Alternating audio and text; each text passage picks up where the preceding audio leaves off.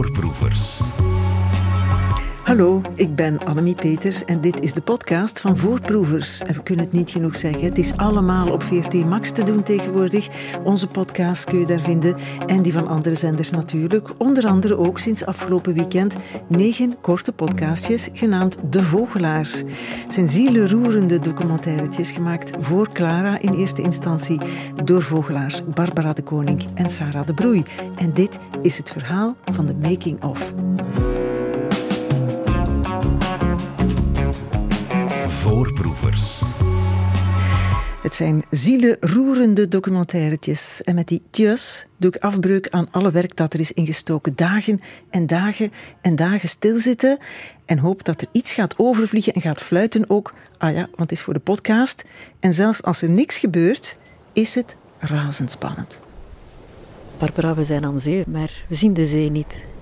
Nee, nee, we zien de zee niet. We zitten in de zwinbosjes. We zitten hier uh, op een duintje tussen de konijnkeutels eigenlijk uh, te wachten op de nachtegaal in het duinstruweel. En uh, ja, we hebben goede hoop, want er is geen wind. De boomkikkers beginnen te kwaken. De muggen beginnen te dansen. En dan de zee op de achtergrond. Hè. Voor de rest valt alles stil. Dus dan zou het wel eens aan de nachtegaal moeten zijn om te beginnen zingen.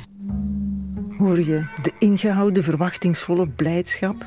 Al weten we nog niet hoe het afloopt, maar ook zonder resultaat is dat blijkbaar plezant voor de vogelaars. Barbara de Koning en Sarah de Broei. Dag allebei. Hallo. Omschrijf eens, Barbara misschien, omschrijf eens dat gevoel van dit moment dat we net hoorden in die duinen tussen de muggen, hopend op een nachtegaal. De wind zit goed, hè? de wind is stil, het is windstil. De muggen bijten en dan? Ja, en dan was het eigenlijk vooral kwestie om onszelf moed in te praten. Want uh, we hebben de nachtegaal opgenomen aan het einde van zijn uh, zangstondenseizoen, om zo te ja. zeggen. Dus we waren rijkelijk laat, begin juni. Um, en daar waar normaal in de zwinbosjes uh, tientallen vogels links en rechts fluiten, moesten wij het hebben met een een achterkomer eigenlijk. Hè? Of, ja, het was niet het goede moment eigenlijk. Het was, het was... niet het ideale moment, maar dus uh, we waren heel gelukkig toen we... Toen hij kwam, je hebt de clue ja. al verteld. Verdorie, ik had hem willen ombouwen, de spanning. Maar goed, het was uitstekende zondagochtendradio op Clara. Het is ook goede naar huis rijdt radio, denk ik. Zelfs kalmerende, verdorie, ik sta in de file radio. En relativerende, ik heb de kip laten aanbakken radio. Ah nee, kip had ik niet mogen zeggen, dat is ook een vogel. Die mag niet ja, in de pan doen. Dat is we bakken een omeletje. Er zijn veel soepvogels in de natuur. Ah, nee, in een omeletje kan ook een vogeltje. We eten slavenavond, punt. Voorproevers. Ik noem jullie vogelaars. Dat is een inclusieve term die geen rekening houdt met de pikorde Barbara. Jij bent vogelaar van hobby? Ik ben vogelaar als, uh, als hobbyist, als ja. liefhebber eigenlijk. En Sarah, jij bent leerlingvogelaar. ja, zo heb ik mezelf omschreven. Ja, dat is dat was ook zo. omschrijving, ja. erg bescheiden. Dat zeg je in de podcast ook, hè, dat ja. je dat bent. Allebei van hobby, hè, niet van beroep. Want nee, jij nee. bent uh, uh, radiomaker bij Clara natuurlijk. En Barbara, jij bent auteur, jij schrijft over kunst en je hebt nog van alles anders gedaan. Ik ga het daar straks over hebben, want ik wil het eerst over die podcasts hebben, omdat die zo geweldig zijn. Negen afleveringen van telkens een minuut of vijf. En jullie zitten in bos en duin. Sarah, jij met uh, microfoon. Ja, en verrekijker, dus ik had heel wat ja. om mijn nek hangen. En dan was het kwestie van wachten en registreren. Hoe lang hebben jullie moeten stilzitten voor vijf keer, nee, uh, nee negen keer vijf minuten? Dat viel best mee, omdat wij, wij hebben ons voor de meeste afleveringen gewoon laten overvallen door het toeval. Dus wij liepen rond en wij registreerden eigenlijk wat er zich aandiende. Maar soms gebeurt er niks en dan moet je wachten. Nee, en dat is inderdaad... Uh, ja, er zijn een paar vogels waar we echt naar op zoek zijn gegaan.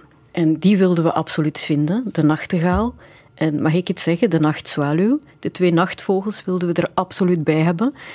En ja, dan was het heel spannend, want toen kwamen we echt specifiek voor die vogel. En dan moet je wachten. En dan moet je wachten. En tel de uren nu eens op, Barbara. Als ik jouw werkuren zou moeten betalen, hoeveel moet ik dan betalen? Oh, dat is toch wel een weekje werk. Ja. ah, toch maar een weekje. en moet je dan camouflagekleren aantrekken en zo als je in... Nee? Nee, nu hadden niet, niet echt meteen rood of oranje of gele kleren aan. Ik hou daar wel rekening mee, maar geen camouflagekleren. Maar ik ga geen knalrode of knaloranje dingen aandoen als ik naar een bos ga. En als je daar zit te wachten, kun je praten tegen elkaar? Ja, dat deden we wel, maar we waren eigenlijk vooral aan het genieten van de meest eenvoudige dingen. On attendant mieux, hè? Ja, en af en toe een, een pintje drinken. Ah, en als er iemand naar het toilet moet, dan is het goed, want dan moeten jullie bewegen en dat mag ook niet. Oh, alles kon eigenlijk. Ah, Oké. Ik ga een fragment laten horen uit podcast aflevering 1. Jullie trekken naar het bos, jullie gaan daar zitten en het is niet te geloven wat er dan gebeurt. Links is een zwartkop. Heb je het gehoord? Dus die, die, die, die begint zo eigenlijk als een snelle merel en dan gaat die zang zo helemaal open. Ken je eigenlijk de zwartkop? Ik begin hem nu te leren kennen. Hij is klein en grijs, heeft een zwarte pet. Zijn vrouw heeft een bruine pet. Het is eigenlijk een heel plezante vogel om, uh, om je in te verdiepen. Het is heel plezant om die grasmussen te kunnen uit de lucht plukken, auditief dan. En achteraan daar een tuinfluiter. Niet echt een grote zang, hmm. maar wel sympathiek. Echt zo'n picknickgeluid, vind ik. Een goed, een goed achtergrondgeluid voor een zomerse picknick. En daar van achter hoor je de zanglijster in die strofe, maar het is heel ver. En de chiefchaf. Ik wil er niet tussen komen. Dit is nog een houtduif. Hè? Die roept koekoe, koekoe. In vijf keer heb ik ook. Ja, ben je nu aan het zeggen, Barbara? Dus jij neemt op, Sarah, en Barbara geeft telkens de mhm. uitleg. Speelt zich dat nu af, dit fragment? Is dat één opname? Is, of is daar zwaar in geknipt en gemonteerd? Um, het is allemaal afkomstig uit één lange opname. Natuurlijk heb ik daarin moeten knippen, want uh, ja, we hebben daar wel meer dan een uur rondgelopen in dat bos. En uiteindelijk mag ik daar maar een stukje van vijf minuten overschieten. Ik heb toen zo, uh, ik weet dat ik dat noemde, uh, vogelslingertjes gemaakt. Zo, de vogeltjes aan elkaar geregen, ja. uh, al monterend. Dus de stiltes zijn eruit geknipt? Ja, maar er was eigenlijk voortdurend wel van alles aan het fluiten. Maar dus echt stilte ja, Je vertelde daarnet een nachtzwaluw, daar hebben we op zitten wachten. Mm Of een uh, nachtegaal ook. Die komt toch niet s'nachts zomaar opdagen. Dan moet je toch weten waar je gaat zitten. Ja, je moet natuurlijk wel een beetje eh, veldkennis hebben, hè, om zo te zeggen. Maar de... En een goede buurman. ja, voor de, voor de nachtzwaluw waren we aangewezen op de buurman van Sarah. Die wist de nachtzwaluw zitten. Is dat ook een vogelaar? Ja. ja. Iedereen vogelaar in Vlaanderen? Veel mensen. Ja. Ongelooflijk. Ik ben er al heel veel tegengekomen. Maar die buurman van jou, die weet dan waar dat beest zit? Wel, ik was tegen hem bezig. Um, ik was eigenlijk gaan vragen aan Walter... Weet jij geen nachtegaal zitten? Oh ja, dat wist hij ook. Uh, en ik dacht toen, ik kan maar mijn kans proberen. En weet je, toevallig een nachtzwaluw zitten, wat nog veel zeldzamer is dan een nachtegaal tegenkomen, zeker op dat moment ook. En hij zei, oh ja, ik weet erin zitten. En dan we zijn s'avonds op prospectie gegaan. En ja, hij liep er eigenlijk knal naartoe. Maar Barbara, dat zit toch niet... Een vogel vliegt toch rond? Dat zit toch niet op één plek? Vogels die zingen, uh, die zijn natuurlijk wel een die zijn territoriaal. Hè? Dus die zijn in het broedseizoen een, uh, een nestplaats aan het verzekeren. Dus in die zin uh, ja, zijn ze wel stand, standvastig, zal ik maar zeggen. En waar zat die nachtegaal? Waar kunnen we hem vinden? wel, uh, die eerste nachtegaal, maar die we uiteindelijk niet hebben opgenomen, omdat we die enkel hebben gehoord. En heel kort, alleen het hort heb ik Dat was ook geen goede zanger, hè, die? Nee, dat was uh, in de buurt van Buienbroek. Ja, hè? Ja. In, uh, in de buurt van Wachtebeke. En zou die daar nog zitten nu? Um, ja, maar die zal zich stilaan klaarmaken om te vertrekken ah, terug naar, naar Afrika. Um, maar dus die nachtegaal is het uiteindelijk niet geworden. En uh, dan, zijn we, dan, zijn we, dan hebben we eieren voor ons geld gekozen.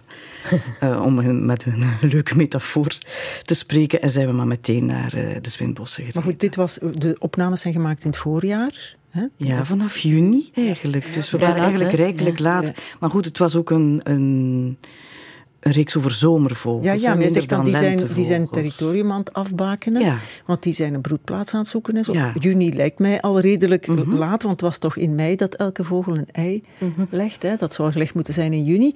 Maar de- die, die fluiten toch ook nog in juli en augustus. Wat doen die dan? Wat zeggen die dan al fluitend? Veel minder hoor. In juli en augustus. Eigenlijk is eh, juli een dode maand, omdat de najaarstrek dan nog niet begonnen is. En omdat dan eigenlijk het meest eh, biomassa rondvliegt, dus eh, bijna alles is gekipt om zo te zeggen, dan zingen de oudervogels eigenlijk niet meer. Hè. Ehm, Moeten die wormpjes brengen naar de jongen? Dus die zingen eigenlijk alleen maar als ze een vrouw aan het zoeken zijn. Ja, en, en dan ook als ze, als ze nog met, met een nest zitten. Hè. Eh, maar eigenlijk neemt die zang af in de loop van de maand juni. En niet alle vogels zingen ook precies op hetzelfde moment. Want je hebt dus vogels zoals grasmussen en, eh, en nachtegalen en wielenwalen en, enzovoort. Wespentieven ook, hè, roofvogels. Die pas in de loop van april aankomen. Dus eh, de eerste vogel die ongeveer begint te zingen eind januari, dat is de grote lijster.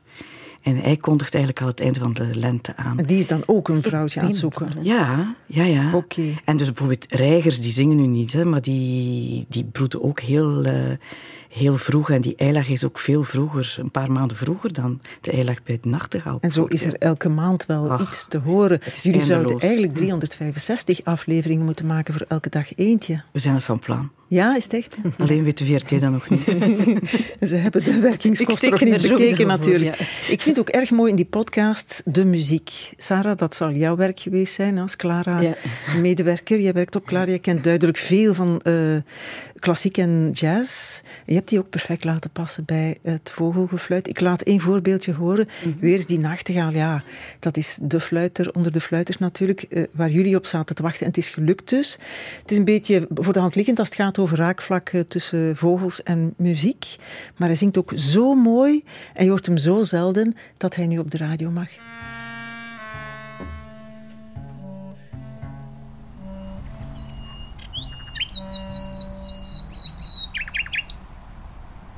Ja, daar is hij. Hè. Daar krijg je alleen maar een warm hart van. Wauw, ongelooflijk. Ja, dat is nu eens echt wat, wat ik noem vogelgeluk.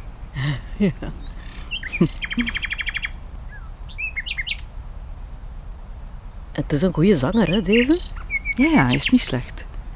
Is niet slecht. Zijn... Enfin, ik kan dat niet, maar dat, dat zou nog wat langer mogen duren. Maar eh, dat doen ze niet allemaal. Bij de nachtegaal af en toe laat ik een kleine traan. Kan er niet aan doen. Het ontroert mij hoe uit zo'n klein vogeltje zo'n stemgeluid kan komen.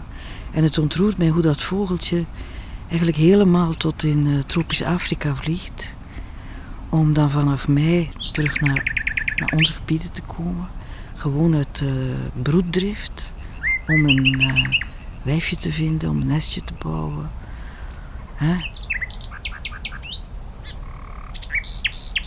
Het is toch een vogel die een grote theatraliteit bezit. Hè?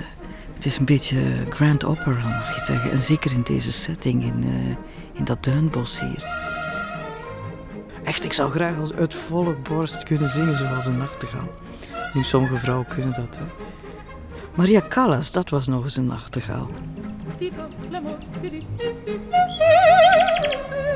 a tuo alla parola amor di te di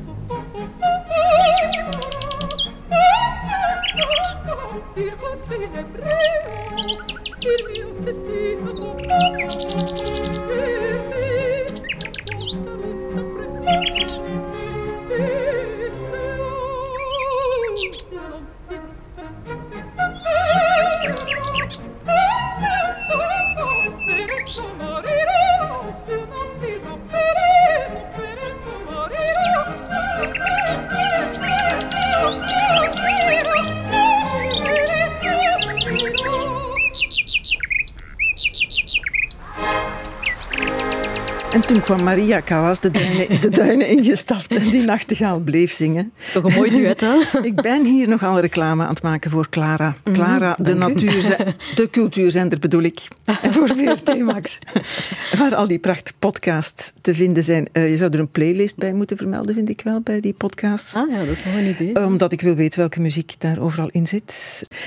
Misschien moeten we wat vogels om de, de verkeersinformatie monteren. Sarah, kun jij dat nog heel snel? ja, ik probeer. of Maria Callas. Dat zou kunnen. Hier, nu kijk ik naar Chris, onze technicus. Je verliest meer dan twee uur op de E17 richting Antwerpen. Tussen Beervelde en Waasmunster door een ladingverlies van Gent naar Antwerpen rijden om via Brussel. Vergeet de file niet, of in die file niet, om een reddingsstrook te vormen. Er staat ook 10 minuten kijkfile tussen Sint-Niklaas Centrum en Lokeren. Naar Antwerpen vertraag je op de E17 in de Pinte, op de E34 in Moerbeke door een ongeval en op de A12 vanaf Aartselaar. Daar moet je 20 minuten extra bijtellen. Op de Antwerpse ring richting Nederland Tussen Antwerpen Centrum en Borgerhout. Een half uur file rijden op de buitenring rond Brussel tussen Wezenbeek en Jette. Ook op de binnenring gaat het traag van Dilbeek tot Jette. En op de kleine ring richting Zuid meer dan een half uur tussen de Annie-Cordy-tunnel en de Troontunnel door Werkem. Ook nog door uh, op de E40 van Brussel naar Gent tussen Ternat en Aalst door een ongeval op de linkerrijstrook en verder richting Brugge. Langzaam rijden bij Nevelen. En rond Gent verlies je ook 20 minuten op de buitenring tussen Vlaanders, Expo en Merelbeke. En ook op de N9 van Gent naar Aalst gaat het erg moeizaam 20 minuten extra tussen Gent en uh, Westrem. Voorproevers. Ja, een verkeer met Callas was dat. Ja, goed. Hopelijk heeft hij niet voor extra accidenten ze gezorgd. Stopte, ze stopte wel te vroeg. Barbara en Sarah. De een vogelaar en de andere leerlingvogelaar. Hoe word je van het een het ander? Wanneer ben je een vogelaar? Hoeveel vogels moet je dan kennen? En hoe lang moet je op je hurken kunnen zitten zonder dat het pijn doet? Het mooie is dat er, dat er net niets moet als je in de natuur bent. Dat je alles achter je kan laten. En dat het eigenlijk ook niet uitmaakt hoeveel vogels je kan herkennen of wat je erover een weet. Een beetje toch wel, hè? Ja, maar het, het gaat er toch vooral om, vind ik, om, om een gezelschap op te zoeken en om, om, om ze te eren door ze aandacht te geven. En of je nu het verschil weet tussen een snor en een springkaanrietzanger of tussen een uh, matkop of een glanskop mee, uh, mees, dat, dat, uh, dat doet niet maar, ter zake. Maar jij kent wel het verschil. Hè? En dat is toch niet van bij de geboorte? Dat is niet van bij de geboorte. Maar nog, nogmaals, het gaat er eigenlijk om, vind ik, om de nabijheid van vogels op te zoeken en dat gebaar te maken uh, en, en, en, hen te eren en uh, door, door, door aandacht te geven. Hè. Zoals Materlinck zei, il faut apprendre à voir pour apprendre à aimer. Hè. Je moet leren kijken om van iets te kunnen houden. Dat vind ik het allerbelangrijkste. Zeker binnen de biodiversiteitscrisis. Nu vogels toch eigenlijk op de achtergrond verdwijnen hè, in, in onze natuur. Het is, het is juist het is, het is belangrijk om, om ze naar voren te halen. Ja, ja maar van daaruit vind ik ook uh, bij hen zijn, maar ook hen herkennen, hen kunnen benoemen, draagt bij tot, tot uh, de empathie voor, voor de vogel. Het is iets anders als je wespendief kan zeggen, of uh, bruine kikkendief, of uh, merel, dan dat je gewoon mm -hmm. zegt vogel. Ja, want je wordt meer en meer betrokken toch, ja. en dat maakt toch dat het respect misschien groter wordt. Ja, ja dus en, nog en, eens en elke vogel heeft een eigen biologie eigenlijk. Hè? Dus dat, dat is ook zo interessant. Hoe meer je je er eigenlijk in verdiept, hoe meer je inziet wat, wat, wat voor een levens dat allemaal zijn. Hè? Die, die, hebben ook allemaal een, een aparte omweld eigenlijk. Om en wie heeft de aanzet gegeven om je daarin te verdiepen? Is dat dan je vader geweest, of Ja. je moeder, of, of een leraar? Nee, het is eigenlijk om, uh, in de eerste plaats zijn het mijn ouders geweest. Mijn vader die uh, zocht uh, nestjes uit voor me toen ik een jaar of drie, vier was. Dus de brandnetels langs het kanaal, Bruggen, Oostende. Ik herinner me nog de, die prachtige ja, hoe zijn, parterres eigenlijk met vlasleeuwenbek, die dan later eigenlijk bijna verdwenen is. Hè. Dat plantje. En uh, dat heeft een onuitroeibare indruk op mij gemaakt. En dan, toen ik jaar of 16 was, zijn we naar de Lake District uh, op vakantie geweest. En daar in de buurt van Windermere hebben we daar toen een thee gedronken in een tuin en er kwam toen een vink op mijn kop zitten. En uh, ik wist helemaal niet wat dat was. Ik vond dat heel mooi. Mijn vader zei, wat ben jij toch stom kip, weet je niet dat dat een vink is? En dat was zo'n uh, ferme speldbreek dat ik eigenlijk meteen ben beginnen uh, ja, belangstelling tonen voor soorten. Hè, op dat dus moment. eens een negatief impulsje is ook wel goed. Ja, dat is goed. En dan zijn we heel snel naar de geleide wandeling gegaan in, in het Zwin. Om tien uur op zondagochtend was dat. En dat werd altijd geleid door de conservator, de toenmalige conservator Guido Burggraven, die ongeveer de Armand Pien was van, van België voor, voor veldbiologie. Ja, ik hoor daar ook zo'n mooie verhalen over. Ja. figuur eigenlijk. En die man is dan mijn mentor geworden. En dan is het heel snel gegaan. Dan ben ik in de toenertijdse Belgische Jeugdbond voor Natuurstudie uh, terechtgekomen, net zoals Sarah uh, hè, bij Natuur 2000 ja, is. een gelijkaardige organisatie. Ja. En, en voilà. Het is, het is iets wat mij elke dag um, omringt, om zo te zeggen. Ik ben, uh, ik ben echt een soldaat. Ik ben altijd paraat voor de vogel. Sinds corona is de natuur herontdekt. Hè. Dat, zegt men, dat zie je ook wel. Hè. Veel meer mensen die gaan wandelen en zo. Vogelspotters zijn er ook alsmaar meer. Vinden jullie dat goed nieuws of slecht nieuws eigenlijk? Want je zou ook de vogels onder de voet kunnen lopen. Of voor de voeten, hoe zeg je dat? Uh, de ik vind dat op, ik vind dat vooral fantastisch nieuws. En ik denk de meeste mensen die met vogels bezig zijn, hebben ook voldoende respect om de juiste afstand te bewaren. En dus ik denk, nee, dat is alleen maar goed nieuws. Uh, hoe meer mensen geïnteresseerd, hoe meer ja. ze daar ook mee bezig zijn en ja. rekening mee houden ja. ook. Ja. Want die vogeltelweekenden van Natuurpunt en zo, dat is toch ook een ongelooflijk succes. Hè? Ja, toen we moesten thuis zitten, begreep ik dat, maar nu blijft dat duren. Ja, ja. En dat is ook belangrijk. Het is, educatief is dat zeker belangrijk. Plus, uh, plus goed. Uh, ja, het zet aan tot. Hè. Uh, het is eigenlijk een heel sociaal gebeuren, natuur opzoeken. Mm -hmm. Je hoeft niet een verstokte kluizenaar te zijn of zo. Het is ook niet iets wat, wat, wat ingewikkeld of duur is. Hè. Het is allemaal gratis aangeboden door moeder natuur. Het is een beetje commerce toch ook. Hè? Of een hele industrie geworden zo'n beetje met al die vogelballen en vogelvoederdingen. Zeker en vast, maar er is ook veel meer vogelliteratuur, ja. wat dan ook weer goed is. En Natuurpunt heeft stilletjes aan, denk ik, 130.000 leden, wat tot ongeveer het inwonersaantal van een stad zoals Leuven is. Dat kun je een stevige middenveldorganisatie ah, zeker en vast, ja. zeker en vast. En in dezelfde lijn, op dit moment, over een klein uurtje, begint in het Rivierenhof, het Openluchttheater Rivierenhof, de filmvertoning van Onze Natuur. Dat is een documentaire gedraaid door een Belgisch productiehuis, hè, Hotel Hongaria, denk ik. Uh, met prachtige beelden van het, van, van, het wilde leven in België die je nog nooit gezien hebt. Matteo Simoni vertelt.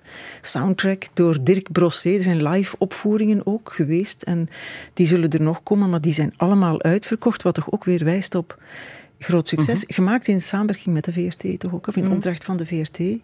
Vanaf 21 september ook in de bioscopen. Komt ook op tv daarna. Jij bent gaan kijken, mm -hmm. uh, Barbara. Ja, we zijn samen gaan kijken. Ah, ja, ah jij bent er, was er ook bij. Je doet mm -hmm. alles samen, jullie. ja, vanaf nu Over de natuur gaat. ja. En het was zo mooi als ik nu vertel. Ja, het was prachtig. Ja, ja, ja. Uh, inderdaad. Uh, misschien een puntje van kritiek, maar dat is misschien flauw. Maar het is altijd uh, moeilijk om op die grens te balanceren van ben je niet te overenthousiast over onze natuur, terwijl er toch wel heel veel pijnpunten zijn die je ook moet durven benoemen. Ja.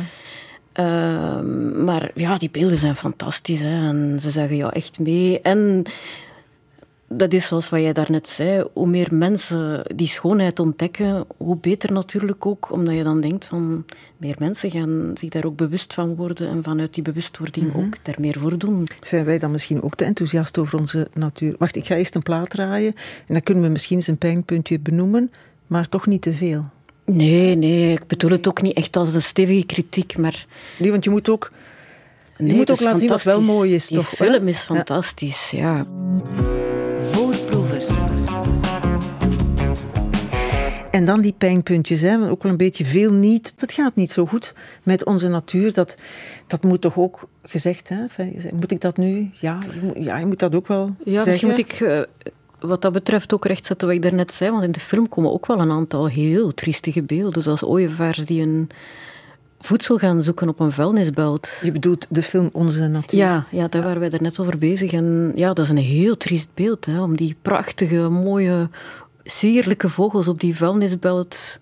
Ja, weet ik veel. Uit plastic zakken tussen de vuile pampers uh, etensresten te zoeken. En waarschijnlijk krijgen ze ook nog heel veel brol binnen op die manier. Ja, in die zin kun je aanklachten ook mooi verpakken. Barbara. Aanklachten mooi verpakken. Ja, dat is, uiteindelijk is dat ook laten zien wat er ook mis kan gaan. Mm. Want dat is niet de bedoeling, hè, dat ooievaars op een vuilnisbelt zitten. Nee, en ze waren eigenlijk visueel ook echt totaal onaantrekkelijk. Het, was, het waren echt uh, scharminkels die helemaal gereisd waren en, en vervuild waren. Je, je, kon de stank eigenlijk ruiken door Ja, het scherm ja. heen. Je zou ook kunnen zeggen, dat is dan ook een vogelspotplek erbij. Vuilnisbelt. Ja, ja, maar dus, het is wel bekend dat, uh, dat ooievaars uh, in, op vuilnisbelten fourageren. En trouwens niet alleen ooievaars. In uh, Spanje bijvoorbeeld kan je honderden ooievaars zien samentroepen. Maar wijst dat op gebrek aan eten dan? Nee, dat is luiheid. Dat is gewoon een, een pick and go, hè. Van cash and carry, Fastfood. supermarkt, fastfood. Uh, dat is even ongezond voor die vogels als McDonald's voor ons. Want ze krijgen allerlei plastic in hun maag. En uiteindelijk als dat niet verteert... En als die maag wordt gevuld na verloop van tijd met plastic... dan verhongeren die vogels. Hè? Nu, dat is bekend ook van uh, Zwarte Wouw bijvoorbeeld... die daarin... Uh, die, die je daar in, in Georgië ziet voorbij komen... die onderweg zijn naar de buurt van Eilat in... Israël en die daar ook op vuilnisbelten. Maar wijst gaan, dat op een uitroeiing van de soorten? Nee, toch? Want die, Nee, dat, dat, dat wijst op een, een vervuilde natuur. En wat de uitroeiing van de soorten betreft, zitten we natuurlijk midden in die zesde extinctie. We zien eigenlijk ecosystemen voor onze neuzen imploderen. En als het even mag, hoe ongezellig het ook is, er zijn. Er zijn in Europa sinds 1980 maar liefst 600 miljoen vogels, wilde vogels verdwenen. Dus 1 op 6 broedvogels is verdwenen. De sinds, grootste, sinds wanneer? Sinds 1980. We spreken over 600 miljoen vogels die we kwijt zijn. Dus dat zijn 17 tot 19 procent van, de, van alle populaties. Met als grootste verliezer, je gelooft het nooit, onze huismus. Mm. Waar En we wie- maar een halve populatie van over hebben. Wie heeft dat geteld? Ach, dat is, uh, dat is een onderzoek via BirdLife International. In een uh, tijdschrift voor uh, ecologie, heel wetenschappelijk, Engelstalig, peer-reviewed enzovoort. Dus het staat onomstotelijk vast, nog eens, dat we maar liefst 247 miljoen huismussen zijn verloren. In, in Antwerpen moeten we naar de zoo als hotspot van de huismus. Daar staan we. Ik laat nu een dramatische stilte vallen. Hè? Mm. Hmm. Je hebt een paar jaar terug ook een boek geschreven, een boekje, Boekje, ja, een zakdoekje. een essay. Een zakboekje. De staartpen van de vuurvogel, hè, Barbara de Koning. Ook een somber beeld daarin van onze natuur. Hè? Vogels in het bijzonder, ook met lijsten van hoeveel vogels er in gevaar zijn. Ehm, je zou dat wel niet zeggen als je naar die podcast van jullie luistert. Al die vogels die daar zitten, dan, dan denk je toch, wauw. Allemaal opgenomen in Vlaanderen. Mhm. Op natuurlijk een paar wel. Ja, natuurlijk wel in, eh, in beschermde gebieden, hè, min of meer. Dus we zijn in het Mosbroek geweest, in het Heidebos, dat kunnen we nu wel zeggen. Eh, we zijn in de Zwinbossen geweest. eh, God, waar zijn we niet geweest? De maar Uitkerkse polder. de Uitkerkse polder, het grootste weidevogelreservaat van Vlaanderen. Dus daar heb je nog wel biodiversiteit. Maar ook daar eh, moesten we toch eh, zoeken om nog een veldleeuwerik eh, Ah, op te dat was nemen. moeilijk, ja. ja.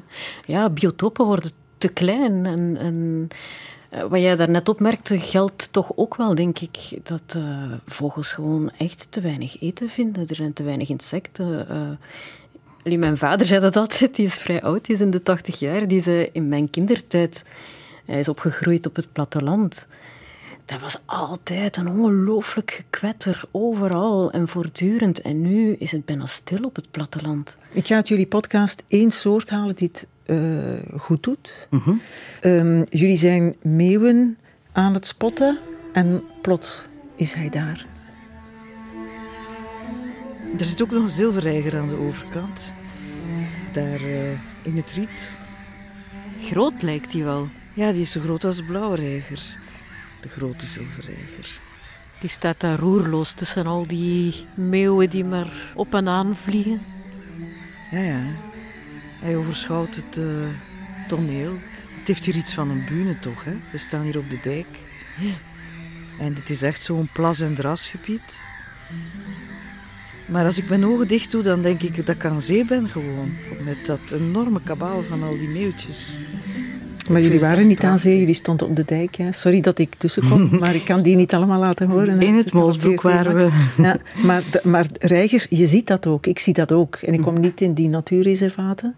Maar die, die zie je overal weer. Ja. Dat is toch goed nieuws? Ja, dat is goed nieuws. Dat is zeker en vast goed nieuws. En hoe komt dat? Dat heeft met waterkwaliteit te maken. Toch? ook? Die vinden toch wel eten dan Ja, dat is waar. kikkers. Ja. En ook met de klimaatopwarming hè, zijn, die, zijn die zilverreigers naar boven gekomen. Mhm. Want in mijn, in mijn jeugd eh, was het eh, buitengewoon zeldzaam om een kleine zilverreiger, laat staan een grote, te, te kunnen spotten. Ja. Ik heb nog het eerste broedgeval in België meegemaakt van de kleine zilverreiger.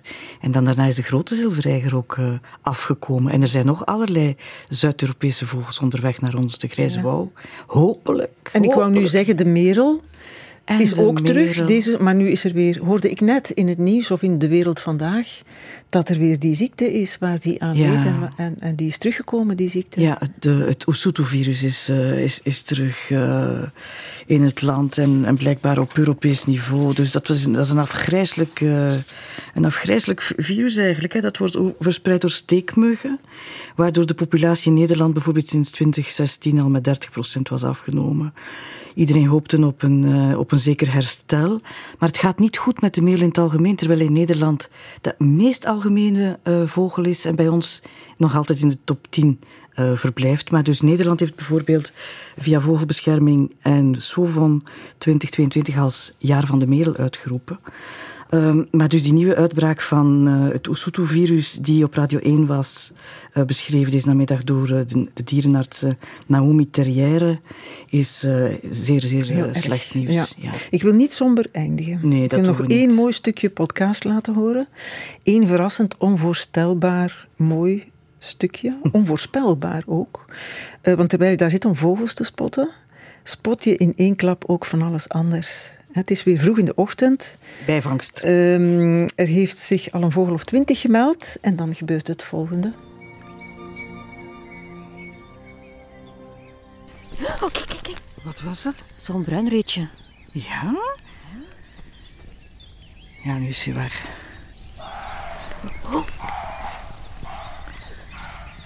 Jongen, dat is de reebok. Die is boos op ons. Ja, we zitten hier in zijn gebied. Dat is wel een fel mannetje, zeg. Horror. Moord in het bos. Maar wat een, wat een speciaal geluid. Ja, dat noemen ze burlen, hè? Het klinkt een klein beetje zoals een hond, vind je niet? Twee reigers die opvliegen. Ja, hier moet toch ergens een eh reigerkolonie in de buurt zijn, hè?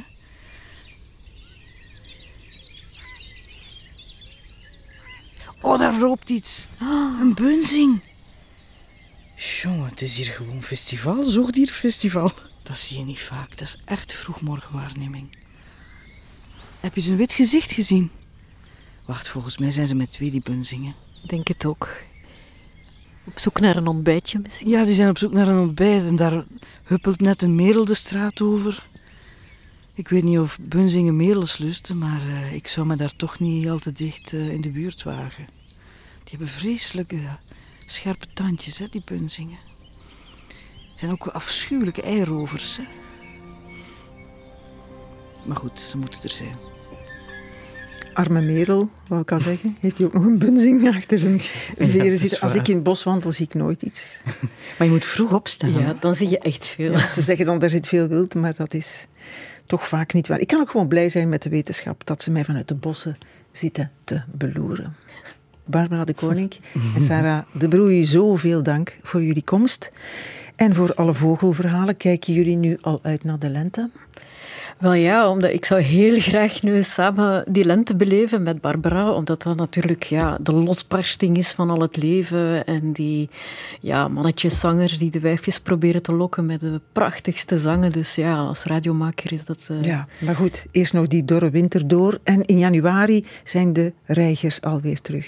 Toch, hè? Ja, ja. En dan beginnen die alweer vrouwen. Als ze al weggaan, want met, met de warmte blijven ze wel uh, hangen. Misschien kun je wel de hele winter krijgers spotten.